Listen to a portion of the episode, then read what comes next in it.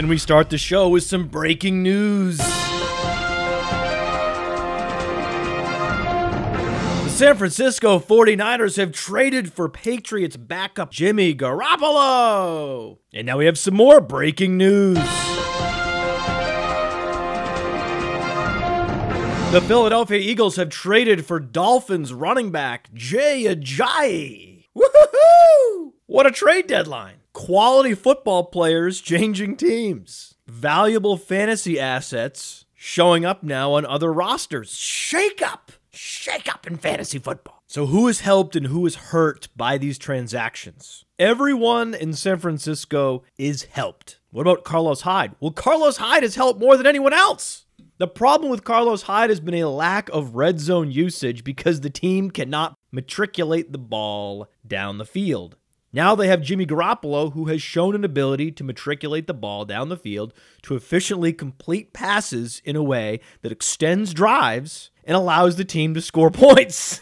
and that's what you want, right? Isn't that the goal?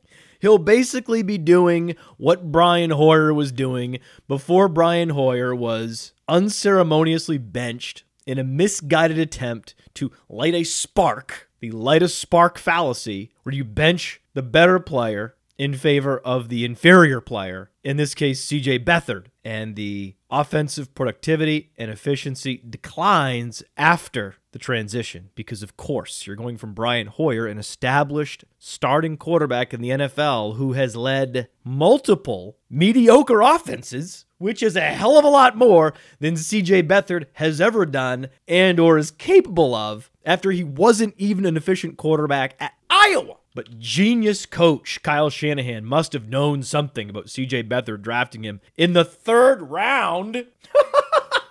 Despite a 56.6 ninth percentile college QBR and a 7.1 14th percentile college yards per attempt and a 21.8 22nd percentile breakout age. Yes, yeah, so he's a very old, inefficient college quarterback. Sign him up! Better yet, let's draft him in the third round. what?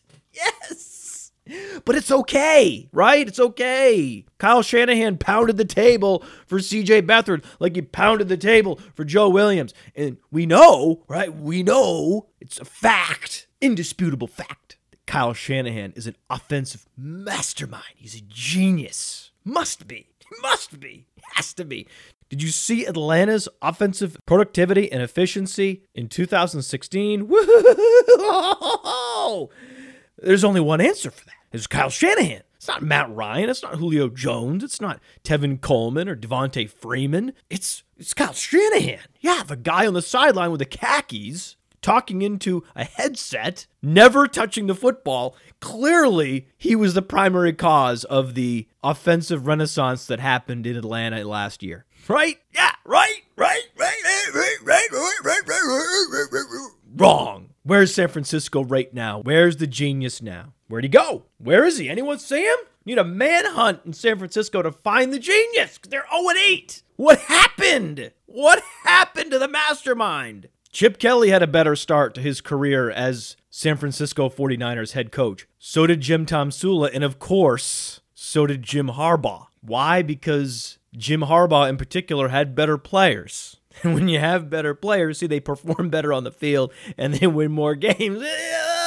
The playbook caddy on the sidelines is not the one determining the outcome of the plays and ultimately the game. And they can sabotage it with bad clock management and cowardly decision making, particularly on fourth down, when to go for it, when to not go for it, when to kick field goals, when to go for touchdowns. The coach can certainly sabotage a team, but they're not the primary driver of the winning or the losing. That's on the players playing the game, touching the ball, moving it up and down the field. It sounds oversimplified and crazy, but it has to be stated because now we're hearing that the Oakland Raiders coaches are also getting outsmarted. That's the only explanation. How can a team be 12 and 4 and now you look up and that same team or a very similar team with similar roster construction is 3 and 5. They're in last place. They're tied with the Chargers. Ew. The coach must be getting outmaneuvered because these aren't human beings on the playing surface deciding the outcome themselves. Oh, no, no, no, no, no, no, no, no, no. These are just proxies in a larger game, like a foosball game between the coaches. These are just static objects on the foosball table. That's all the NFL players are. The coaches are the ones turning the dials, flipping the players round and round and round and round, determining the outcome of the game. Right? Right? Coaches are just playing a board game, playing a table game. They're in full control of the outcomes. I mean, enough! Enough! I asked this question sincerely on these airwaves. When, not if, not if, when, when Kyle Shanahan fails in San Francisco?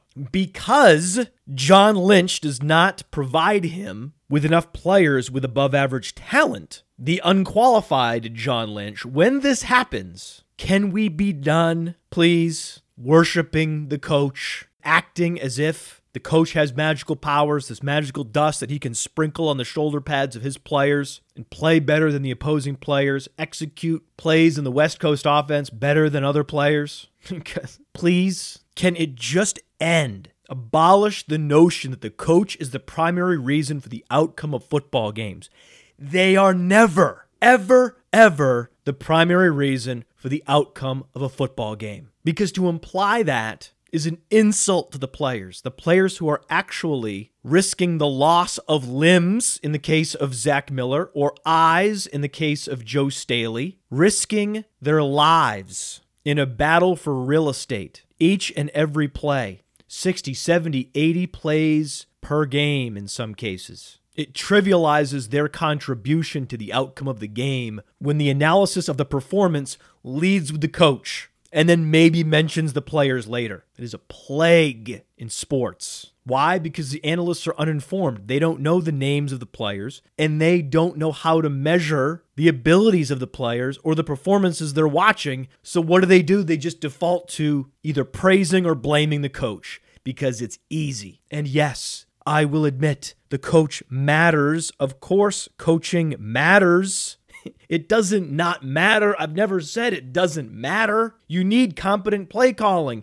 It is a factor. Just ask Todd Gurley. But it is well down the list when stack ranking the factors that drive performance and impact the outcome of football games. Because all coaches run some version of the West Coast offense by now. And most of the plays that most teams run are well known by the opposing defense because their own team runs those same plays against them in practice. The Tony Romo experience has showed us that this is the case.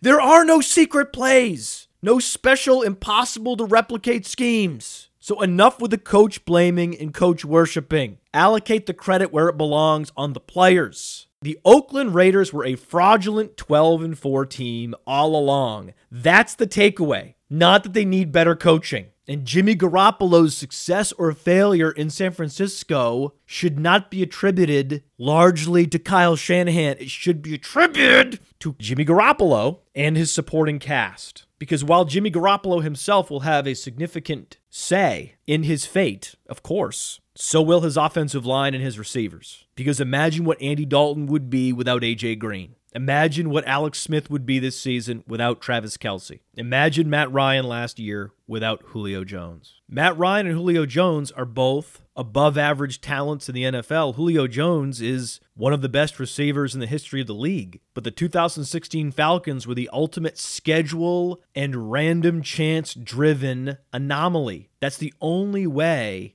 a team like the 2016 Falcons can exceed expectations to such an extreme degree. And it's revealed in the point differential and the yards and the touchdown conversion rate. All unsustainable, all back down to normal levels this year. But that 2016 season wouldn't have been possible without very talented players. It's only possible when very talented players have a tailwind at their backs a friendly schedule, and random events and outcomes consistently breaking their way throughout the season. The fortunate circumstance is the primary reason why Atlanta succeeded so far above expectation in 2016. They also have explosive skill position players and competent play calling. It all matters. But the competent play calling was down the list. It was not the primary reason for the success. And we're seeing now what Kyle Shanahan looks like without a Julio Jones. And he's also been on the other end of the random chance spectrum. The San Francisco 49ers have been unlucky this year. So I think what's going to happen is that Jimmy Garoppolo will arrive in San Francisco and enjoy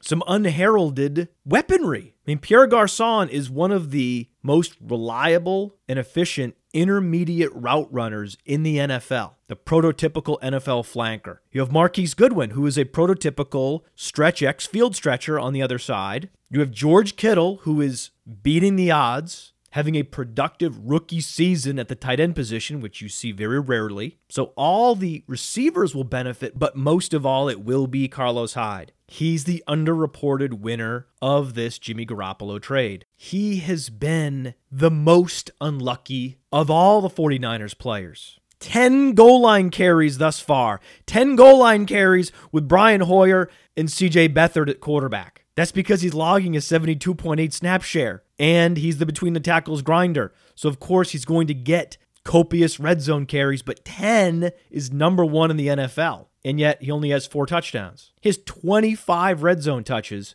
and only four touchdowns. He has the lowest red zone conversion rate among qualified running backs in the NFL. That is an anomaly. A running back that runs with as much force combined with elusiveness. A 21% juke rate is top 30 in the NFL. And juke rate is evaded tackles per touch. So he is making people miss while running with great force. So that running back should be converting touchdowns above expectation, not below expectation. When running backs face difficult circumstances, we look at how many levers the running back has at his disposal to manufacture fantasy points.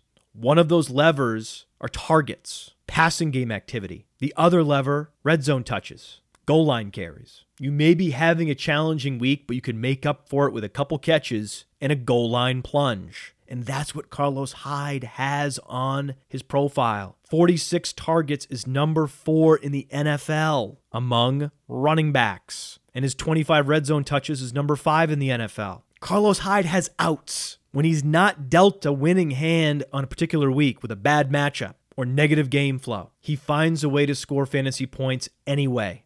He only has two weeks this year with less than 12 fantasy points. So I think the Jimmy Garoppolo acquisition will stabilize Carlos Hyde's fantasy point output and raise his ceiling. I think he's the big winner. And you can acquire Carlos Hyde inexpensively in all formats because he's only scored 14.8 fantasy points per game.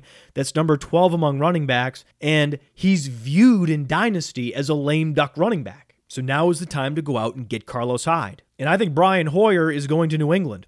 Interesting that New England did not include Brian Hoyer in the deal. San Francisco offered to include Brian Hoyer in the deal, and New England said, "No, no, no, no, no, no, no, no, no, you can't, no, no, no, no, no, no, no, no, you, you can't give us Brian Hoyer. No, no, no, no, no, no, no, that's not how this works. See, we're going to give up an asset in Jimmy Garoppolo." To ensure that we don't lose any compensatory picks in the future. If New England had acquired Brian Hoyer, they would have lost a future compensatory pick, likely the compensatory pick they would receive from the Green Bay Packers for Martellus Bennett. The Patriots always have all angles covered. It's not enough that they might get the 33rd pick in the draft in 2018 they need to make sure they hoard as many compensatory picks as possible in the later rounds. The New England Patriots are just better at this than other teams. Deal with it. And I like Jimmy Garoppolo. He looks like Tony Romo. That's his best comparable player on playerprofiler.com, but all we have is a small sample set from which to evaluate his NFL performance. So I don't know how good Jimmy Garoppolo is. 7.9 yards per attempt in four games last season. That's pretty good. Red zone completion percentage 71%. Excellent. 57.1% deep ball completion percentage. So, in the scoring zone, he was incredibly efficient. On deep passes, he was accurate. Four touchdowns and zero interceptions. Meticulously careful with the football. That's likely what the San Francisco 49ers were most interested in. The four touchdowns, zero interceptions. Four games, zero interceptions. Four games, zero interceptions. Then when they're in the red zone, what is he doing? Completing passes at a 71.4% clip. It's hard to have a more impressive audition for a starting job than that Jimmy Garoppolo four game window. So I am highly encouraged by what I saw from Jimmy Garoppolo, but it was in the Patriots system at the helm of a Super Bowl winning offense. So I need to see more. Now, what about Philadelphia? Philadelphia gains Jay Ajayi. This is not good for Jay Ajayi, and it's not good for LeGarrette Blunt. The law of the conservation of opportunities suggests both players will be diminished in fantasy football after this acquisition. But I think LeGarrette Blunt will be the primary back. The Eagles have stated this publicly, and I have no reason to think that this is gamesmanship. Why? Because what do we know about LeGarrette Blunt? LeGarrette Blunt succeeds in the I formation. That's where he had success in New England with a fullback in front of him. Well, the problem is the Philadelphia Eagles don't have a fullback on the roster. And Carson Wentz is more comfortable taking snaps out of shotgun than he is under center. The Eagles have had one of the lowest percentages of snaps taken under center this season, and it has muted LeGarrette Blunt's fantasy football productivity because that's where LeGarrette Blunt wins taking snaps out of the I formation. I don't know why the Eagles acquired LeGarrette Blunt in the first place if he was not a fit for their play calling tendencies. But now they have a running back in Jay Ajayi who is a fit for their play calling tendencies. I believe they acquired Jay Ajayi to play him exclusively in shotgun formations, standing next to Carson Wentz. Jay Ajayi is very comfortable taking handoffs out of shotgun. And he's been very elusive. He's one of the best tackle breakers in the NFL. He doesn't need a fullback in front of him. So, in essence, Jay Ajayi has become a satellite back plus to LeGarrette Blunt's between the tackles grinder in Philadelphia. They'll likely split the touches 50 50, and neither one of them will be a consistent fantasy contributor. It will depend on game flow. In a shootout, play Jay Ajayi. In a blowout, play LeGarrette Blunt. And I think there's an argument for playing both players on any given week because Philadelphia's schedule is about to turn positive, especially for fantasy running backs. They face Denver this week, but after this week, according to Warren Sharp, follow him at Sharp Football, the Philadelphia Eagles will face the easiest run defenses in the NFL, and it's not even close. So, one of the NFL's most prolific offenses is about to face the easiest second half schedule by far for running backs that makes both running backs highly fantasy relevant. In the second half, the Philadelphia Eagles will look a lot like the 2016 Atlanta Falcons. And the Atlanta Falcons supported two highly fantasy relevant running backs last year in Devonta Freeman and Tevin Coleman. You will have a similar relationship in Philadelphia throughout the second half. But you know who won't be relevant? Wendell Smallwood. Wendell Smallwood's fantasy future has come to a merciful conclusion. Finally, I don't have to hear another word about Wendell Smallwood.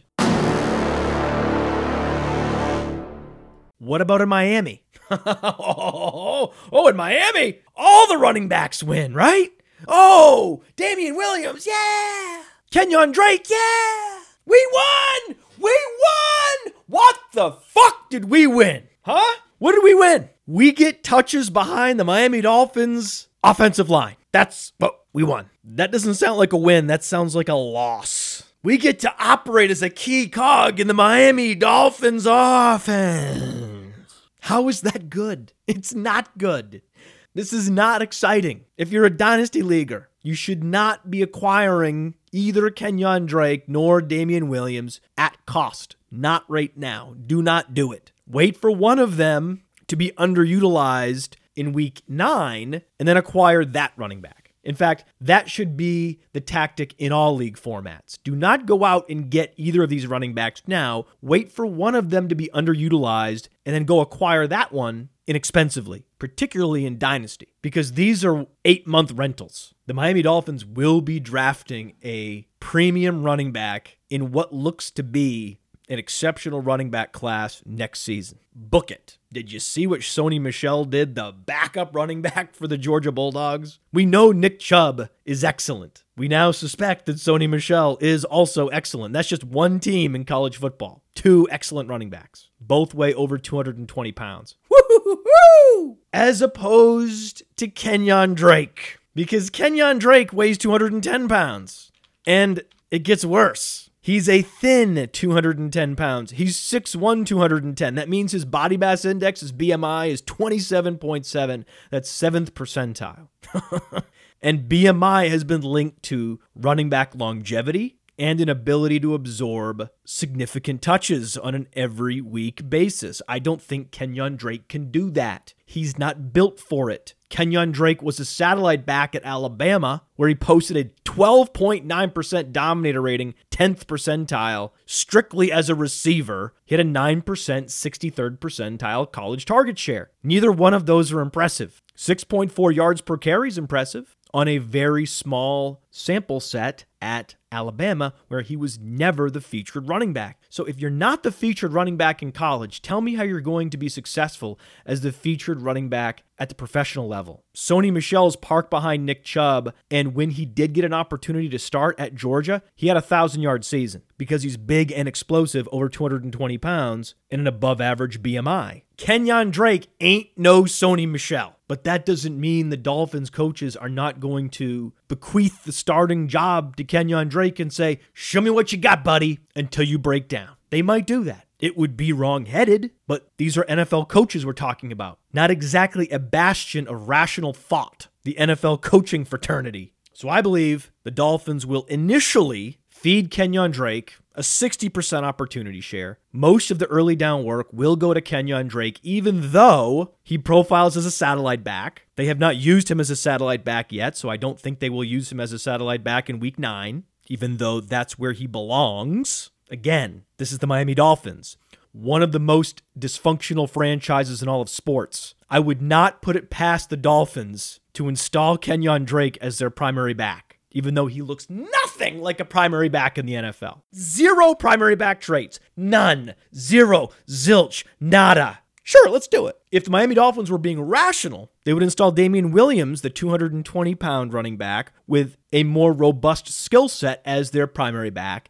And then Kenyon Drake would be the third down back, the satellite back, maybe even their version of Chris Thompson. But in goal line situations, short yardage situations, standard formations, you would have Damien Williams in the backfield, but they're not going to do that. They're going to do the opposite. All Damien Williams has done is produced when called upon, now at age 25, with a 113.2 94th percentile speed score at 5'11, 222. And oh, by the way, he's the best receiver in that Dolphins backfield, and it's not even close. I think in week nine, Kenyon Drake will be the running back behind Matt Moore in standard formations, and Damien Williams will be the satellite back. Damien Williams will be asked to catch more passes than Kenyon Drake, even though that's the opposite of the optimal allocation of talent on the roster. Again, this is the Dolphins. But that doesn't mean that Kenyon Drake is going to be a valuable fantasy asset. That's not what I'm saying. Because after one week, he could break down because he has a 27.7 BMI. And then you have Damien Williams as the primary back weeks 10 through 17.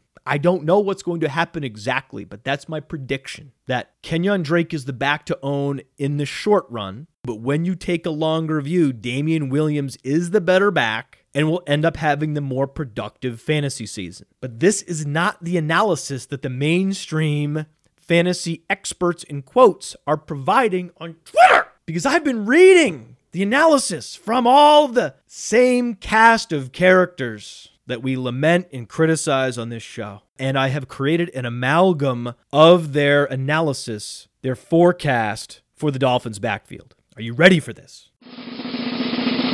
Here it is. I mean, this distills it down. This is it. The most succinct version of the expertise in quotes that you read from the mainstream fantasy analysts at ESPN, NFL.com, and elsewhere. Each analyst more careful than the next, regurgitating the same useless analysis. Here it is, distilled. Kenyon Drake and Damien Williams will both be very, very busy, with Williams very good in passing situations. You get that?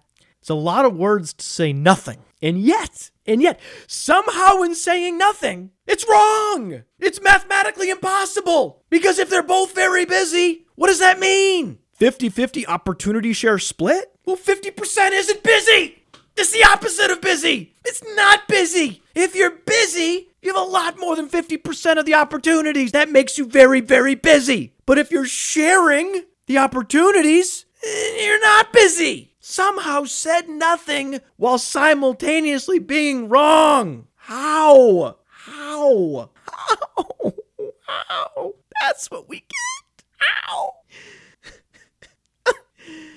If they're a committee of equals, neither will be busy. If they're on a losing team with negative game flow, neither will be busy. And that's the problem with Miami. It's not conducive for running back fantasy point scoring because it's the Dolphins with one of the least efficient run blocking offensive lines. They have a 16.6 run blocking efficiency grade on playerprofiler.com. That's 31 in the NFL. Why do you think Jay Ajayi was disappointing fantasy owners week after week? And Jay Ajayi is a talented running back. Jay Ajayi has an upper percentile college dominator and college target share, as well as great athleticism across the board at 220 plus pounds. And even he couldn't be a reliable weekly fantasy asset. You think Kenyon Drake's gonna be that guy? No. So say that. Say don't overspend on Kenyon Drake rather than this false claim that he will be busy, as will be Damien Williams, which is impossible. It's just vapid, unfalsifiable, unhelpful proclamations.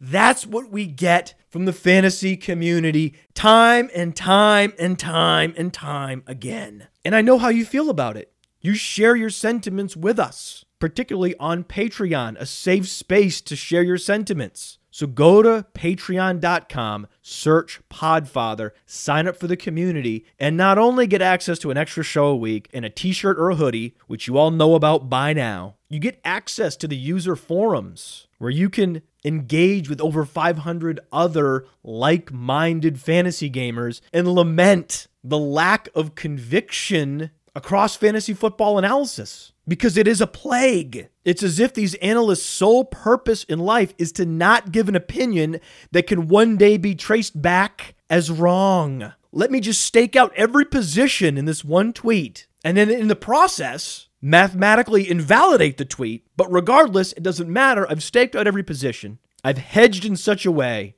I cannot be held accountable by the accountability buzzards. You're so afraid of these accountability buzzards. I'm not afraid of them. They can't hurt you. Have you seen what Deshaun Watson's doing right now? And yet, I'm still here. I'm still standing. I'm still speaking in front of this microphone. So tell us what you really think will happen to Kenyon Drake and Damien Williams this season. I think Damien Williams will be a usable asset by the time the fantasy football playoffs roll around in week 14. I think by that time, he will have established himself as the more durable, reliable, and capable playmaker in that backfield. I think it'll take a few weeks because the Dolphins coaching staff is so backwards, but I think eventually he will become the primary back. And even in one of the least running back friendly offensive schemes, I think because Damien Williams has an all purpose skill set, as well as the size and explosiveness to absorb workhorse touches, that he can be what Jay Ajayi was. He can be a flex option in weeks 14 through 16. That's what I predict will happen in Miami.